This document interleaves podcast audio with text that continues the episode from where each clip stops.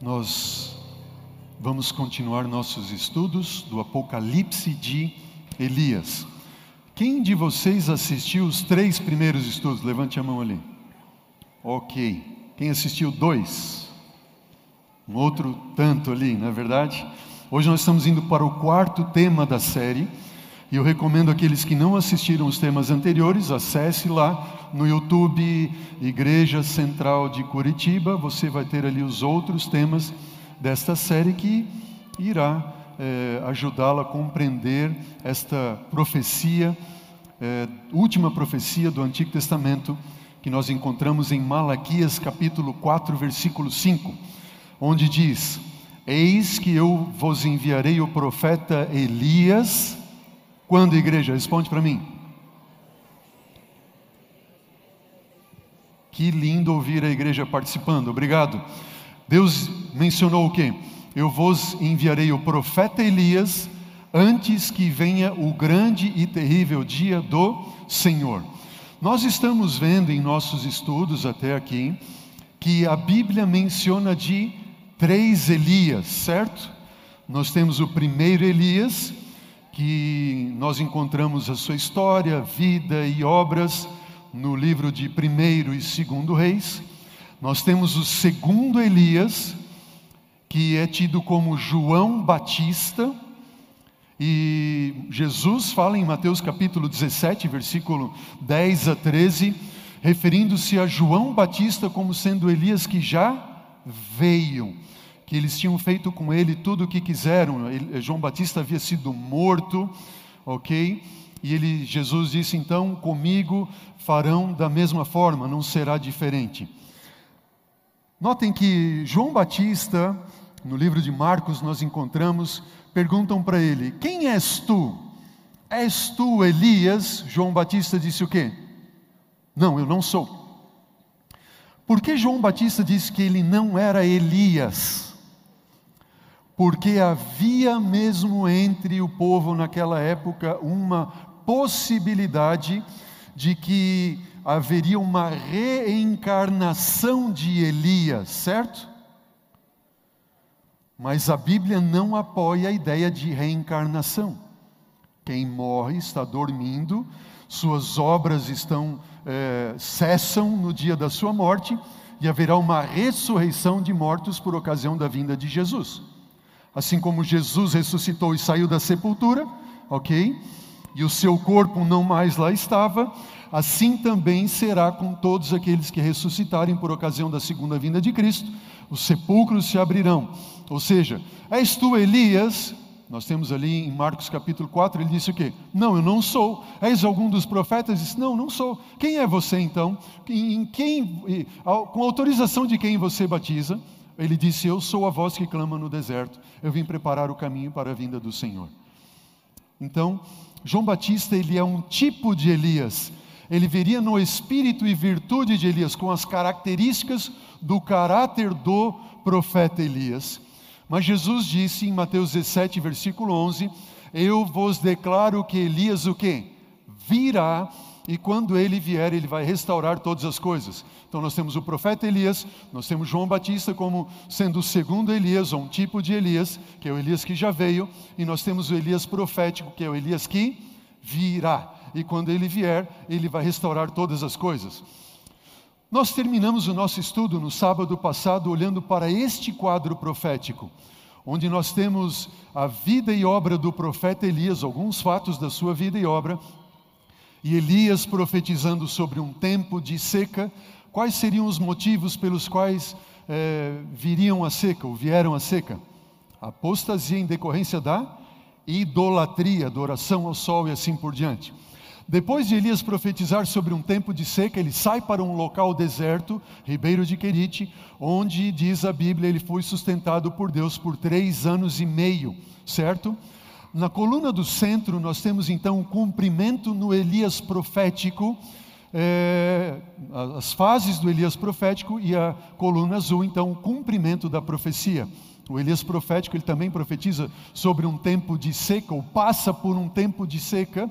Os motivos também foram por causa da apostasia em decorrência da idolatria. Se você não assistiu esse último tema, acesse e confira os motivos pelos quais nós chegamos a esta conclusão. E esta profecia ela começa a se cumprir no quarto século da nossa era cristã, da era cristã, com o surgimento da igreja romana.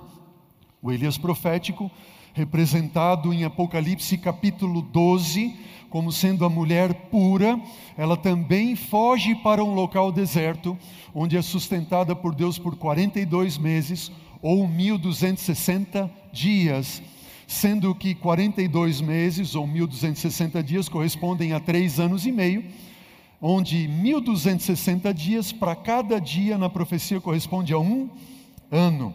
Este período se estendeu do ano 538 depois de Cristo até o ano de 1798, com a supremacia romana da Igreja Romana e a supremacia papal. No entanto, nosso tema de hoje nos aponta para o Elias que virá. Jesus disse: Eis que de fato Elias virá. E quando Elias vier, Jesus disse que ele faria o que, igreja? Ele iria restaurar quantas coisas? Todas as coisas. A pergunta que nós levantamos então é esta: após os três anos e meio de seca, o profeta Elias retornou, ele foi ao Monte Carmelo para um embate ali com, com Acabe e todos os profetas de Baal, você deve lembrar a história, e ele restauraria o quê? A palavra do Senhor nos diz, no livro de Reis, 1 Reis capítulo 18, versículo 30, diz o seguinte: Então Elias disse a todo o povo: Chegai-vos a mim. E todo o povo se chegou a ele. E Elias então restaurou o altar do Senhor que estava em ruínas. Notem, vamos fazer a ligação aqui. Jesus havia dito o quê? Eu declaro a vocês que Elias virá. E quando ele vier, ele vai restaurar quantas coisas? Todas as coisas. O profeta Elias, depois dos três anos e meio, ele retorna, não retorna? Ele sobe com o povo no monte, no Monte Carmelo, e ele então pede para que os profetas de Baal erguessem um altar. E ele diz o seguinte: O Deus que enviar fogo do céu, este é Deus em Israel. Então eles prepararam o altar, colocaram a lenha. Os profetas de Baal colocaram ofertas sobre a lenha e clamaram um dia inteiro. E desceu fogo do céu? Absolutamente não, porque Baal não é Deus. No entanto, na hora do sacrifício da tarde, diz as Escrituras, que Elias então chamou todo o povo a ele, e Elias restaurou o altar do Senhor. O que significa a restauração do altar do Senhor? Jesus havia dito que quando Elias retornasse, ele restauraria todas as coisas. Significa o quê? Que a restauração do altar significa a restauração de quantas coisas? Todas as coisas. Então nós olhamos para este gráfico e nós vemos ali que o tempo de seca ele perdurou até um 1798, certo? Ou seja, em algum momento, depois de um 1798, ou seja, correspondente a, após os três anos e meio do profeta Elias, o Elias profético deveria retornar. E como o profeta Elias retornou e restaurou o altar do Senhor que estava em ruínas, o Elias profético, depois de 1798, ele deveria também retornar, em algum momento depois de 1798, e também restaurar o altar. Qual é o significado da restauração do altar na profecia de Elias, de Malaquias 4, 5? Este é o tema de hoje, o tema Elias, o restaurador de altares. Vamos começar agora a caminhar para a compreensão do que significa o altar na Bíblia, certo? Se nós entendermos o que significa o altar, nós vamos entender então o porquê de Elias restaurar o altar. O primeiro altar que nós temos referência na Bíblia está em Gênesis capítulo 4 quando Caim e Abel, cada um ergue um altar, onde Abel ele oferece do fruto do seu rebanho ao Senhor e Caim oferece do fruto da terra ao Senhor. E Deus se agrada da oferta de Abel, mas não se agrada da oferta de Caim. Por que não? Porque sem derramamento de sangue não haveria remissão de pecados. Então precisava sangue ser derramado para a remissão dos pecados. E Deus olha para Caim e diz: Caim, se bem fizeres, haverá aceitação para ti. Ou seja, se você fizer aquilo que se espera de você, você também vai ser aceito. Mas antes disso, muito embora nós não tenhamos uma referência direta a um altar, nós temos um sacrifício que é feito é, em prol de, de Adão e Eva, não é verdade? Quando em Gênesis 3, 21, diz que Deus providenciou um cordeiro, o cordeiro foi sacrificado e dele foi feito vestimenta de peles para Adão e sua mulher, e eles então foram cobertos da vergonha da sua nudez, do seu pecado. Então notem, nós temos os altares da era patriarcal. Esse é o primeiro modelo de altar que nós temos na Bíblia. Esses altares eles eram feitos de pedras toscas, sem lapidar, e é o caso então do altar de eh, Abel. Depois nós temos eh, Gênesis capítulo 6, 7 e 8, a referência ao dilúvio. E após o dilúvio, quando Noé sai da arca, a primeira coisa que ele faz é o quê? Ele ergue um altar e sacrifica sobre o altar. Depois, mais adiante, no livro de Êxodo, na história do Êxodo do povo de Deus do Egito rumo a Canaã, Deus, enquanto eles estão no deserto, em Êxodo 25, versículo 8, Deus fala para Moisés o seguinte: Moisés, vocês me farão um santuário para que eu possa habitar no meio de vocês. E vocês devem fazê-lo conforme o modelo que eu te mostrarei no monte. Êxodo 25, versículo 8. Qual foi o modelo? Nesse modelo de santuário ou de tabernáculo, ok? Quando ele era cercado por uma tenda, e quando alguém entrasse na, na, na área do pátio do santuário, do tabernáculo, do deserto, o primeiro utensílio que estava diante do adorador qual era? Era o altar de sacrifício. Ok?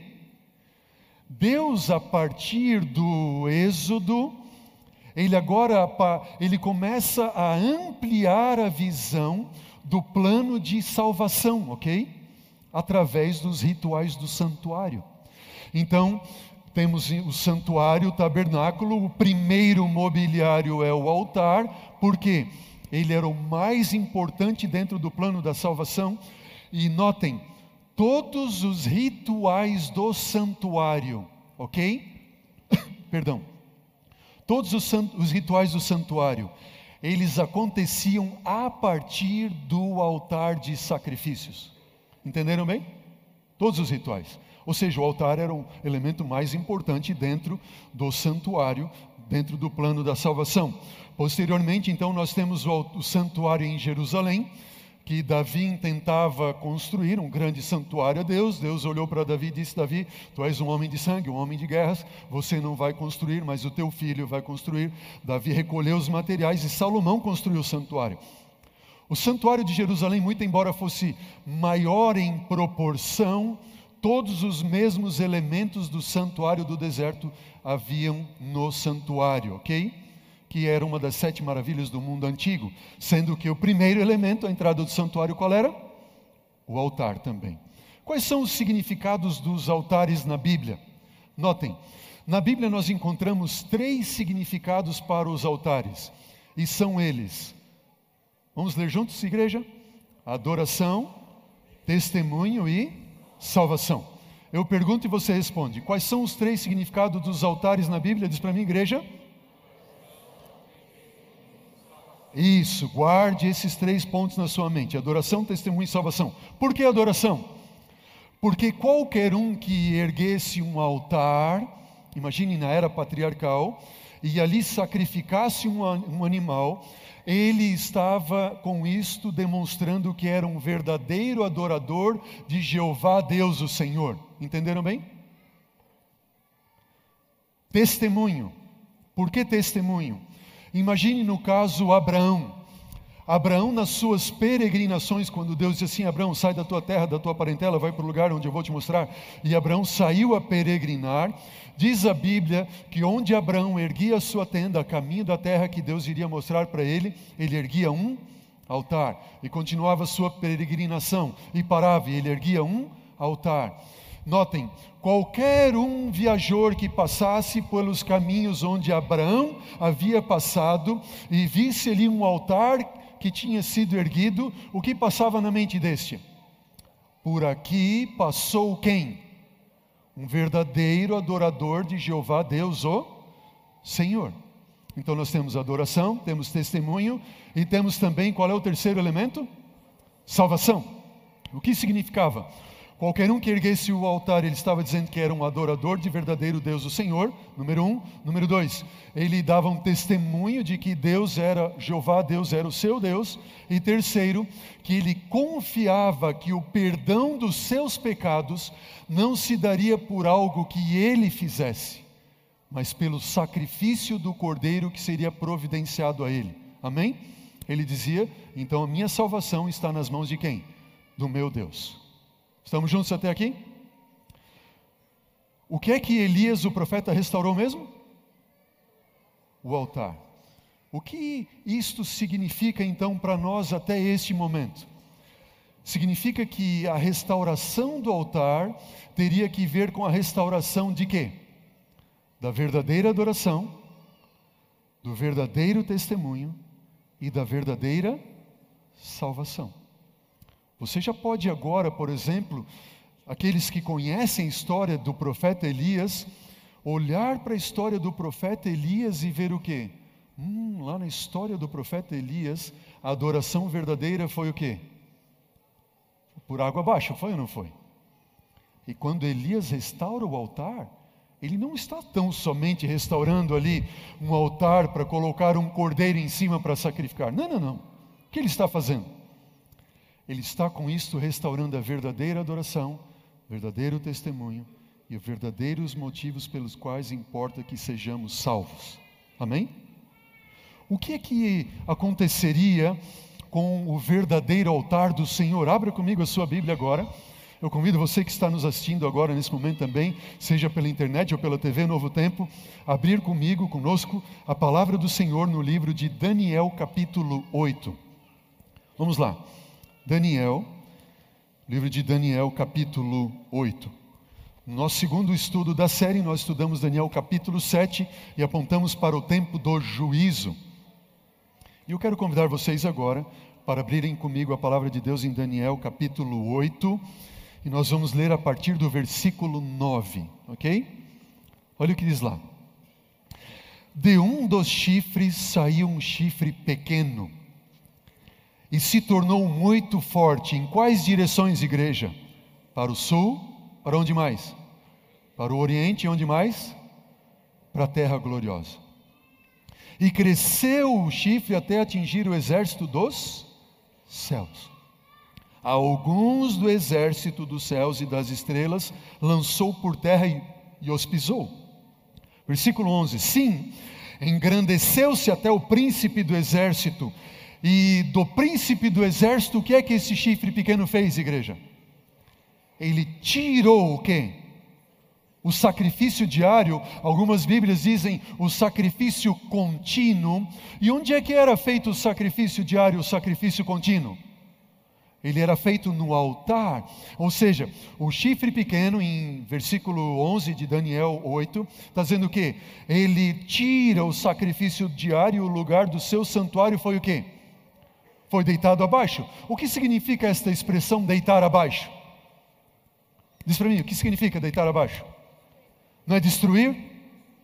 Ou seja, está dizendo que o chifre pequeno ele tira o sacrifício contínuo e ele destrói o santuário de Deus.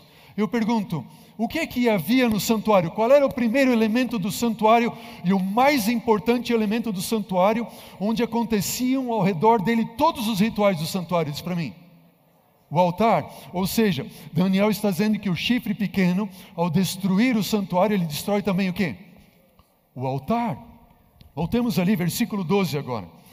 diz que o exército lhe foi entregue com o sacrifício diário por causa das transgressões.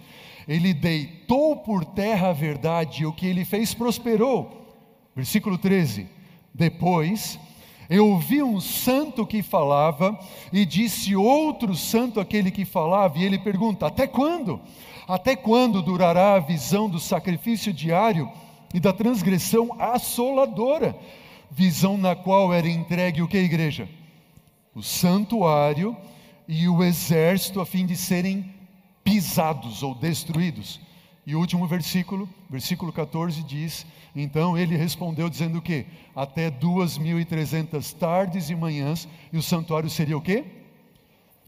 Purificado. Vamos pensar comigo agora o seguinte: nós temos aqui um chifre pequeno em Daniel capítulo 8, certo?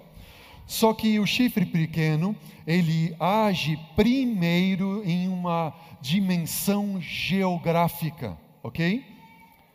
A Bíblia nos dá a indicação que ele vem do ocidente, a caminho do oriente, e também ao sul e a terra gloriosa. A terra gloriosa, na Septuaginta, que é a tradução é, do hebraico para o grego no Antigo Testamento, coloca a terra gloriosa como sendo o norte, ok? Então imaginem, ele, vai, ele vem do ocidente a caminho do oriente e ao sul e ao norte, o chifre pequeno. Esta representação do chifre pequeno, ela aponta para a, a, o Império Romano, o Império Romano, e ela está em paralelo com um animal terrível e espantoso de Daniel capítulo 7. Notem, o Daniel capítulo 7, o animal terrível e espantoso, aparece como um chifre pequeno em Daniel capítulo 8, agindo em uma dimensão geopolítica, ok? Ela vai dominando geográfica e politicamente. Esse é o domínio de Roma, Império Romano, Roma imperial, Roma pagã. Estamos juntos até aqui? Só que na sequência, a palavra do Senhor nos diz, volte os teus olhos para a Bíblia em Daniel 8, diz assim: Deu um dos chifres, o chifre, saiu um chifre pequeno e se tornou muito forte para o sul, para o oriente e para a terra gloriosa, o norte. Ou seja, temos a dimensão geopolítica aqui. Mas no versículo 10, a atuação da dimensão do chifre pequeno deixa de ser tão somente geográfica e política para atingir os céus. Olha o que diz lá: cresceu até atingir o exército dos céus. Alguns do exército e das estrelas lançou por terra, e o que fez? Prosperou e lançou por terra e pisou, sim, engrandeceu-se até o príncipe do exército. Notem, deixa de ser uma dimensão tão somente geográfica e política para ser uma dimensão o quê? Não mais horizontal, mas vertical, atingindo o céu. Aqui nós temos a atuação de Roma, do chifre pequeno, não mais império romano, mas Roma cristã, ou igreja cristã de Roma. Tudo bem até aqui? Agora olhe para a tela e veja na tela que a atuação do chifre pequeno na dimensão vertical, ou seja, Roma cristã, ela vai de que ano até que ano? 538 até 1798. O que significa isso? Número um, que o santuário que foi destruído e o altar que foi destruído do santuário não era o santuário na terra. Porque Roma imperial destrói o santuário na terra, que é a atuação do chifre pequeno na dimensão que horizontal, destrói quando? No ano 70 depois de Cristo, certo? E no ano 70, então, Roma destrói o santuário em Jerusalém, santuário que havia na terra. Só que a partir do ano 538, que é a atuação do chifre pequeno na dimensão vertical atingindo o céu, está dizendo que o, o santuário foi destruído. Mas foi esse santuário na terra ou no céu que foi destruído? No céu porque não mais havia santuário na terra. Número um, havia sido destruído pelo império no ano 70. Número dois, disse, diz a palavra do Senhor, que quando ele, Cristo Jesus, morre na cruz do Calvário pregado, o véu do santuário, o que, que aconteceu? Uma mão veio e rasgou o véu do santuário de alto a baixo. O que significava isso? Que todos os símbolos que aconteciam nos rituais do santuário acabaram de atingir o seu objetivo em Cristo Jesus morrendo na cruz do Calvário. Entenderam bem? E ali não tem mais sentido na Bíblia de haver santuário onde? Na terra. Só que a ponta pequena ela destruiu o santuário. Abra sua Bíblia rapidamente comigo, lá no livro do Apocalipse. Apocalipse capítulo 11. Apocalipse 11. Grande estudo esse que nós estamos fazendo nesta manhã. Bastante informação, muitos textos. Olha o que diz Apocalipse 11, versículo 1.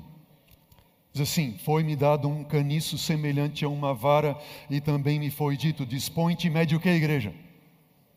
Mede o santuário de Deus, Apocalipse 11, 1. Mede o que mais? O seu altar e os que nele adoram. Mas deixa de parte o átrio exterior do santuário, o pátio, o átrio exterior do santuário e não o meças, porque ele foi dado a quem? Aos gentios, e estes os gentios por quanto tempo? 42 meses farão o quê? Pisarão a cidade santa, vão destruir. O que, que havia no átrio? O altar. E por 42 meses o santuário seria pisado pelos gentios. Versículo 3. Nós já lemos esse texto na semana passada, diz assim: Darei as minhas duas testemunhas que profetizem por 1260 dias, vestidas de pano de, de saco. Versículo 6. Elas têm autoridade para fazer o quê? Fechar o céu para que não chova durante os dias em que profetizarem. O que significa?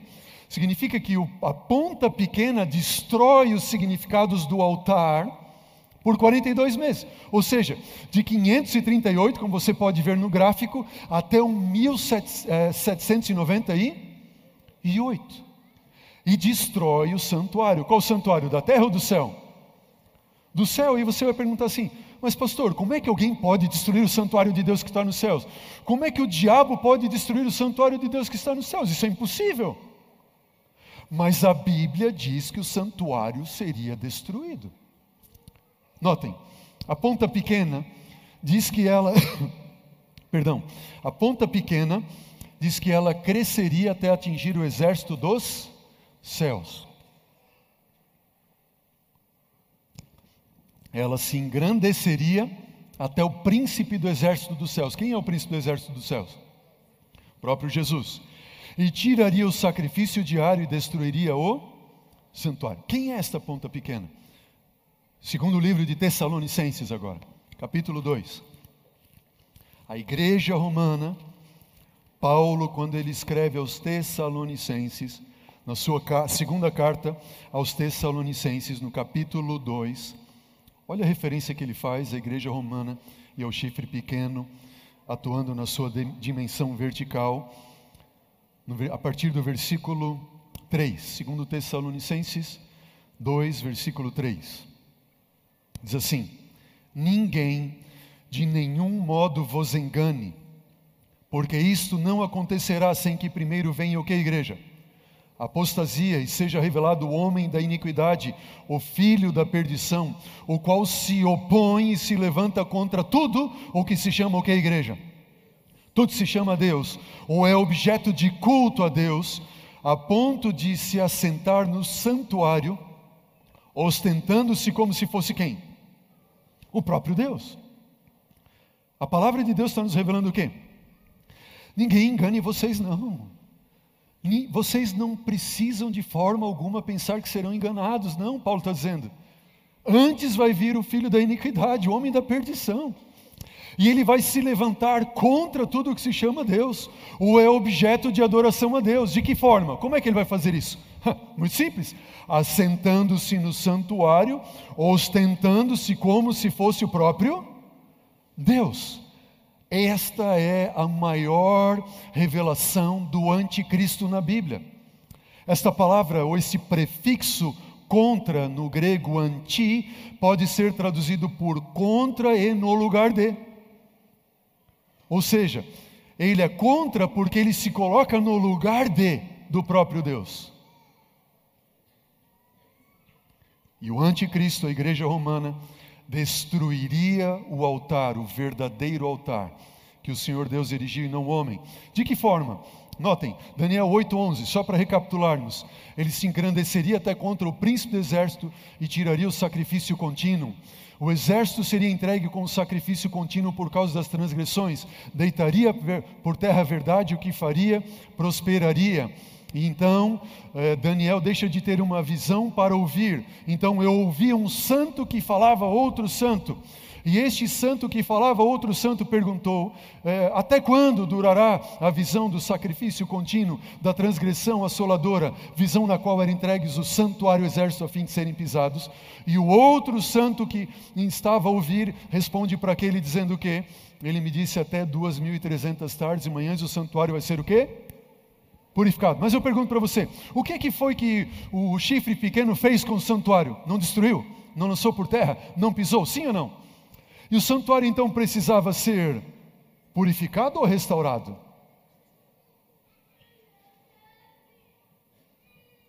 Purificado ou restaurado? O curioso é que a palavra purificado, que é traduzido para nós purificado no hebraico é nitzdak. E esta palavra nitzdak, ela pode ser traduzida por purificar, e ela também tem o significado de que mais? restaurar e que mais? E vindicar. Sabe o que o anjo está respondendo para o outro que pergunta? Quando ele pergunta até quando o santuário seria pisado, destruído, ele diz assim: ah, até 2.300 tardes de manhã o santuário vai ser purificado, o santuário vai ser restaurado, e o nome do Senhor será vindicado, justificado diante de todos. Como assim? Vamos fazer um estudo do santuário aqui em cinco minutos. Os rituais no santuário. Preste atenção. Cronometra aí, cinco minutos de estudo do santuário.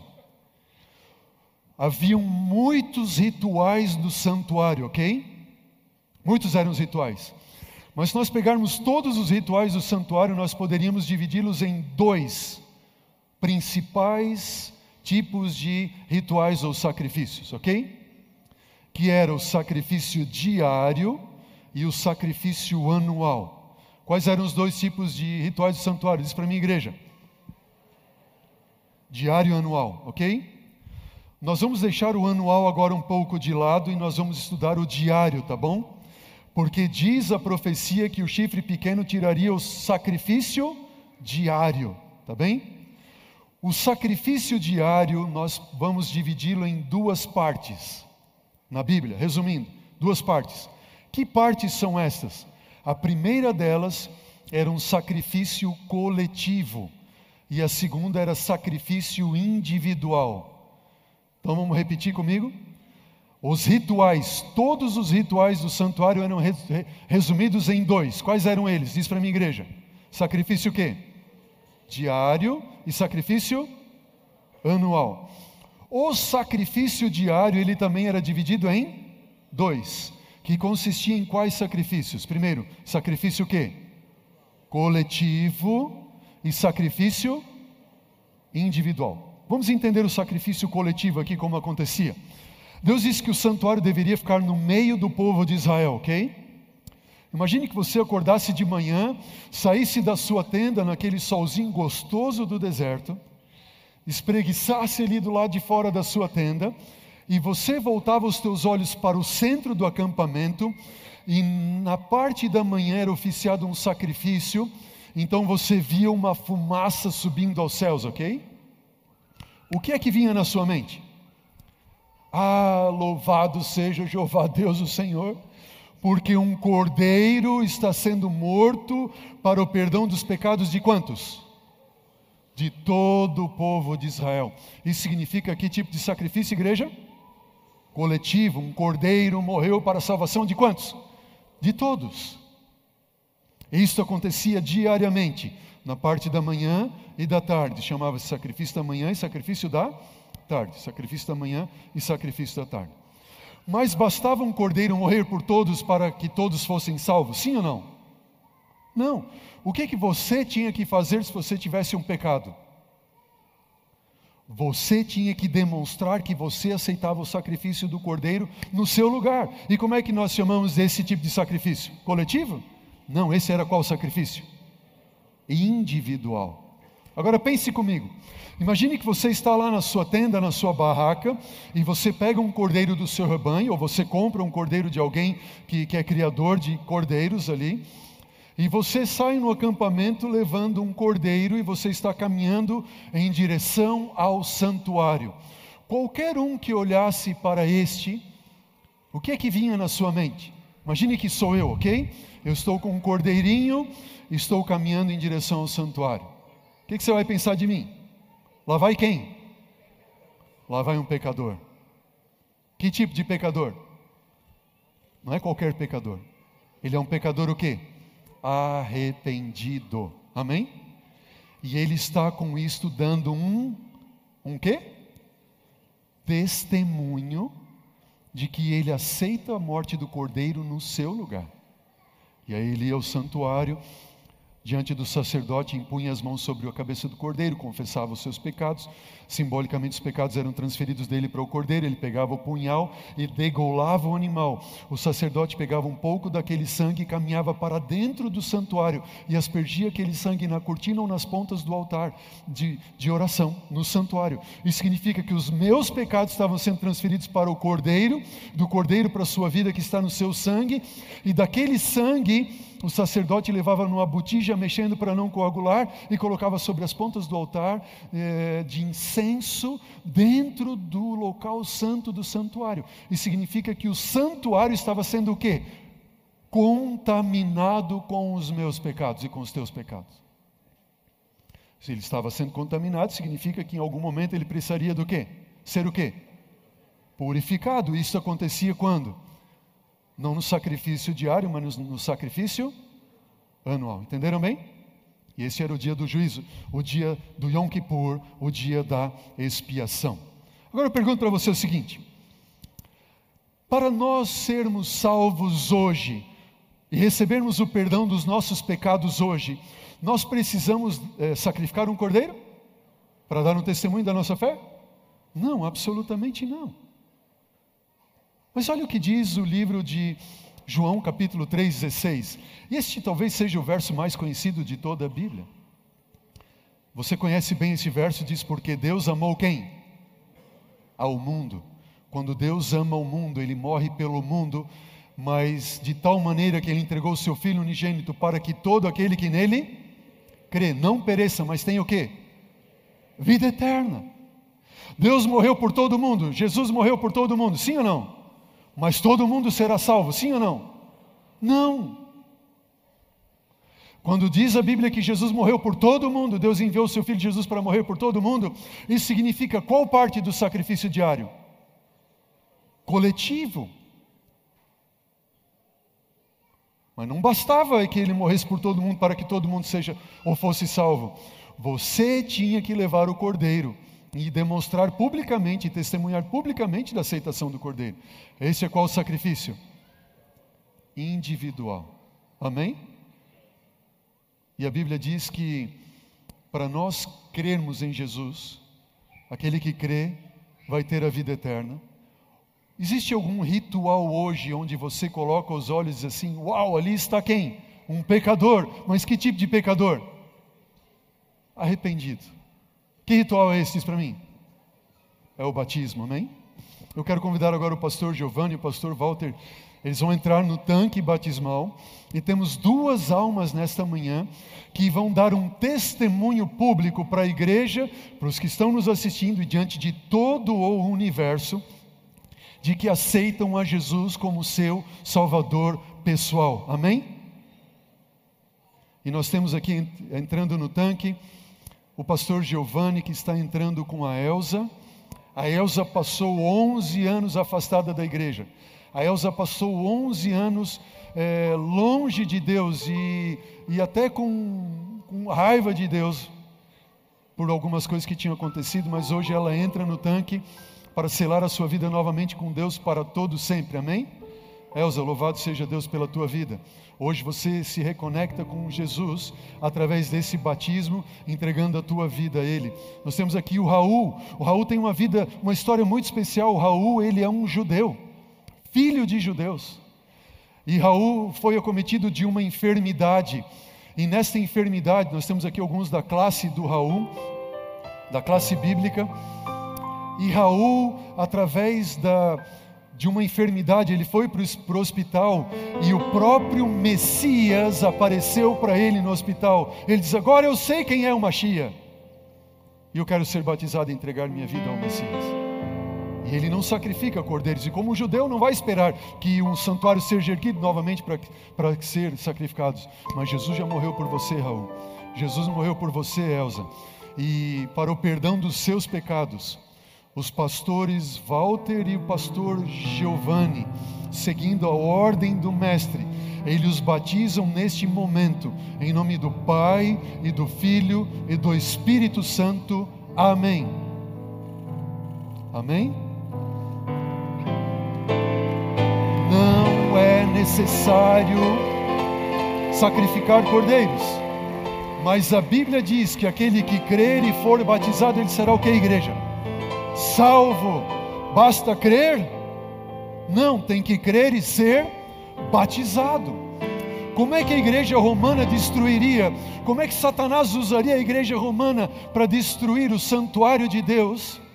Muito simples, destruindo o significado do que igreja? Destruindo o significado dos altares. E quais são mesmo os significados do altar, dos altares? Diz para mim, igreja? Adoração, testemunho e, e salvação. Louvado seja Deus pela vida desses duas almas preciosas que cumprimentam ali as pessoas que são queridas a eles. Rosana, Rita, glória a Deus pelo trabalho de vocês e de toda a classe bíblica. Amém por isso. Amém? A igreja romana, o diabo usaria a igreja romana para destruir os significados da verdadeira adoração, do verdadeiro testemunho e da verdadeira salvação. Como destruiria a verdadeira uh, adoração? Muito simples. O que foi que Jesus disse? Acompanhe na tela. Adorarás o Senhor teu Deus e só a Ele servirás. E o líder romano, máximo da igreja romana, ele diz ser o quê? O substituto do Filho de Deus aqui na terra. Sabe o que acontece? Aquilo que Satanás não conseguiu fazer no céu, ele faz através da sua igreja na terra, colocando alguém para sentar-se em um santuário, parecendo como Deus e, e eh, buscando culto a si mesmo.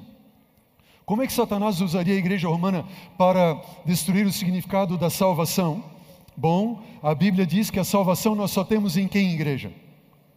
No Cordeiro, mas a igreja romana diz o quê? Você pode ter a salvação comprando uma uma indulgência. Compre o seu lugar no céu através de uma indulgência. O perdão no Cordeiro. Nós só temos no Cordeiro. E a igreja romana diz assim: bom, você não precisa ter o perdão só no Cordeiro. Você pode fazer penitências e peregrinações para obter o perdão dos seus pecados. Foi ou não foi? Nós temos na Bíblia que Jesus é o único mediador entre Deus e os homens, e a igreja romana coloca quem como mediador? Os sacerdotes como mediadores. Alguém de vocês já foi a uma igreja romana para se confessar, como eu, quando fiz a minha primeira comunhão? E o sacerdote lá disse o quê? Você vai rezar isso, aquilo, aquilo outro, e ego te absolvo. O que ele está dizendo com isso? Eu te, eu te perdoo. Ele diz que tem o poder de perdoar os pecados, que através da igreja os teus pecados podem ser perdoados. Notem, com isto a igreja romana destrói o verdadeiro significado da adoração, do testemunho e da salvação. Bom, qual seria o testemunho? O testemunho que nós damos que aceitamos Jesus é sermos batizados, não é verdade? Por imersão nas águas. E a igreja romana coloca o quê? Bebês recebendo um pouco de água na sua fronte. É esse o verdadeiro testemunho? Não. Mas diz a profecia que até 2.300 tardes e manhãs o santuário seria o que, igreja? Nitzdak seria o que? Purificado, restaurado e vindicado. Quando é que se dá o término das 2.300 tardes e manhãs? Em algum momento depois de 1798. E a profecia diz que se deu quando? Em 22 de outubro de 1844. 1844. O que é que acontece em 22 de outubro de 1844? Olha para mim, entenda o seguinte: nesse dia acontece duas coisas. Acontece a purificação do santuário e acontece a restauração. Começa a acontecer. A purificação, que significa o dia do juízo, inicia onde? No céu ou na terra? No céu. E a restauração inicia-se quando? Onde? Na terra. A partir de 22 de outubro de 1844. Notem, na terra começa a restauração da adoração a Deus. E o dia do Senhor, o sábado, a Jesus como nosso único Salvador, único mediador e único advogado. Deixa eu fazer uma pergunta para vocês. Nós estamos dentro de uma igreja ou de um templo? Ou dos dois? Quantos acham que nós estamos dentro somente de uma igreja? Levante a mão. Quantos acham que aqui é um templo? Levante a mão. Quantos acham que é igreja e templo? Levante a mão. Quem não acha nada ou não tem mão, faz assim então. Quem não levantou, né? Segunda pergunta que eu faço: aqui onde eu estou, é um altar ou é plataforma? Altar ou plataforma? É os dois. Quer levantar a mão? Quem está pregando aqui para vocês? É um sacerdote ou é um pastor? Ou é os dois? E aquilo que nós estamos fazendo aqui é sacrifício ou é culto a Deus? Ou é os dois? Notem, queridos, quando você vem a uma igreja adventista, você não vem a um santuário ou templo. Sabe por quê? Porque o templo ele foi destruído no ano 70 e perdeu o seu valor com a morte de Jesus na cruz do Calvário. Qualquer templo santuário na terra, certo? E o único templo santuário de que se tem valor é onde? No céu, na qual o Senhor Deus erigiu e não o homem, lá onde Cristo Jesus, o único sacerdote, sumo sacerdote, entra no santuário de Deus para apresentar o seu sangue como sacrifício a favor do ser humano, de todo ser humano. Quando você entra numa igreja adventista do sétimo dia, você não entra em um templo, você entra em uma igreja. Sabe por quê? Porque eram em templos que tinham sacerdotes, e eram em templos que eram, tinham altares, e eram em templos que eram oficiados sacrifícios. Aqui na frente não é altar, é só uma plataforma. Quem prega é um pastor, é um ministro, uma pregadora ou um pregador. Não é um sacerdote, porque o único sacerdote é quem? Cristo Jesus, nosso Senhor. Amém? Agora, as igrejas romanas são igrejas? Santuário. E é o Santuário Sagrado Coração de Jesus, o Santuário Madre Paulino, Santuário, Santuário, Santuário. Quem está lá na frente é um sacerdote, e lá é um altar, onde a cada culto é feito um sacrifício chamado sacrifício da missa. E com isso a igreja romana destrói a verdade de um, de um, santuário verdadeiro que existe no céu, o único mediador, o único salvador, o único redentor, Cristo Jesus, para dizer que a igreja tem poder para fazer isso. Mas a partir de 22 de outubro de 1844 viria a restauração, e a restauração começa com a história deste homem, Guilherme Miller.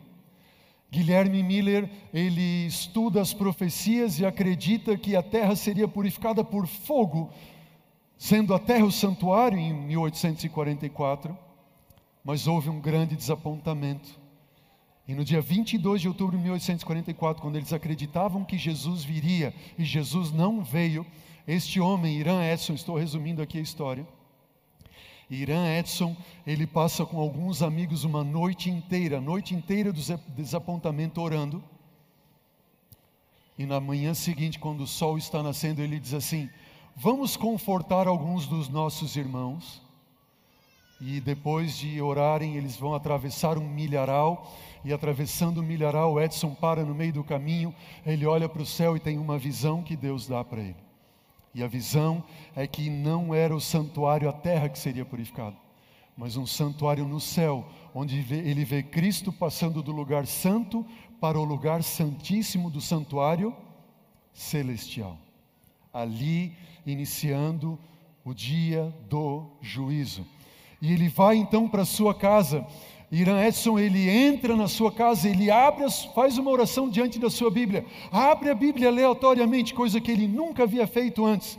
E ele abre justamente em Hebreus capítulo 8, o versículo 1, onde diz assim: Ora, o essencial dessas coisas é que temos um sumo sacerdote que está à destra de Deus, num santuário não feito por mãos humanas, mas feito pelo próprio Deus. Acheguemos-nos, pois, confiadamente junto ao trono do Senhor. E eles começam a estudar o livro de Hebreus, o livro de Apocalipse, capítulo 11, versículo 19, onde diz: Abriu-se o santuário do Senhor, Deus que se acha no céu. Apocalipse 11, 19. E vão ao livro de Levíticos e começam a estudar. E agora começa a ser restaurada a verdade de um santuário celestial que a igreja romana havia tirado da mente de todos por 1260 anos, desde 1538 a 1798. E essa verdade do santuário começa a ser restaurada, e todas as demais verdades bíblicas orbitam ao redor da doutrina do santuário, amém? Todas as demais, todas, todas. A lei, o sábado, a volta de Jesus, o, san, o sacerdócio de Cristo, o estado do homem na morte, tudo orbita ao redor da, da verdade do santuário. Por isso que Jesus disse: quando Elias profético vier, ele vai restaurar quantas coisas? Todas as coisas, restaurando a verdade do altar, restaurando a verdade do santuário. Ele restauraria quantas coisas? Todas as coisas, amém? Sabe o que significa? Que a partir de 22 de outubro de 1844, na terra, iniciou-se a restauração da verdade acerca de que existe um santuário onde, igreja? No céu, que tem um sacerdócio no céu, e esse é o sacerdócio de Cristo. A partir de 22 de outubro de 1844, inicia-se na terra esta restauração e nasce um povo que seria posteriormente chamado de Igreja Adventista do Sétimo Dia. Passa o slide, Sebastião, obrigado. Amém? Igreja Adventista do Sétimo Dia. Qual é a única verdade que distingue a Igreja Adventista do Sétimo Dia de todas as demais denominações cristãs? O santuário. Pois essa igreja é o Elias profético que retornou depois de 1798 para restaurar essa verdade do santuário. Amém? Daquele grupinho, Irã Edson, O.R.L. Crozier, José Bates, Tiago White, Ellen Harmon e outros, eles começam a estudar essas verdades e restaurar essas verdades. E dessas verdades nasce esse povo, Igreja Adventista Sétimo Dia, Elias retorna inicia a restauração do altar do Senhor que estava em ruínas. Nasce o povo remanescente da profecia. E por isso que o diabo está irado contra essa mulher, como diz Apocalipse 12, 17. E tem pelejado contra os restantes da sua descendência. É restaurada a verdade de que Deus é o nosso único Criador, sábado, e a salvação nós temos somente no Cordeiro. Perdão no Cordeiro. E Cristo é o nosso único mediador. Amém? E nós encerramos nessa manhã com este quadro profético, onde o profeta Elias prega sobre um tempo de seca, o Elias profético passa pela seca e começa a se cumprir no início do quarto século. Nós temos um tempo de fuga, três anos e meio. O Elias profético passa por um tempo de fuga no deserto, Apocalipse 12, 6, três anos e meio proféticos, 538 a 1798 o retorno de Elias e a restauração do altar, três anos e meia, meio depois, significa para o Elias profético a restauração do altar do Senhor, as verdades do santuário. E o cumprimento se dá com o surgimento da igreja adventista do sétimo dia. O que você diz? Você não faz parte de um movimento ou de uma igreja evangélica. Não, não, não. Todos os que se batizam dão esse testemunho. Eles fazem mais do que parte de uma igreja evangélica. Eles fazem parte de um movimento profético bíblico, que na profecia significa o Elias profético. Amém? Você que está nos assistindo, procure uma igreja adventista do sétimo dia para se batizar, entregar o seu coração a Jesus, fazendo parte deste movimento profético bíblico. Só que a história não acaba aí. Diz que depois de depois de Elias restaurar o altar, o que ele faz? Ele ora a Deus e o que acontece? Desce fogo do céu, lambe a água que estava no rego e consome a oferta e as pedras e a lenha e tudo. A pergunta que nós levantamos é esta: qual é o significado do fogo que desceu do céu para a profecia de Elias? Você quer saber? Quando? Próximo sábado. Amém? Não perca o próximo episódio. Para esta igreja ser o, de fato Elias profético, tem que acontecer o que do céu, igreja? Descer fogo do céu. E talvez no próximo sábado nós vamos estar no estudo mais extraordinário de toda a série. Não perca. Deus abençoe a todos. Amém? Vamos nos colocar em pé para orarmos. Senhor Deus e eterno Pai, toda glória, honra e louvor seja dada somente a Ti, Senhor, por todas as bênçãos que o Senhor nos tem dado através da revelação da Tua palavra. Que nesta manhã, Senhor Deus, tenhamos decisões como foram as de Raul e Elza, dando um testemunho de aceitação de Jesus como seu único Salvador pessoal e não se batizando somente em uma igreja, mas em um movimento profético bíblico, como nos revela a profecia de Elias. Em nome de Jesus, Pai, suplicamos as tuas bênçãos no decorrer deste dia e que no próximo sábado possamos estar reunidos novamente para o estudo desta maravilhosa profecia bíblica. É o que nós te clamamos em nome de Jesus. Amém, Senhor. Amém.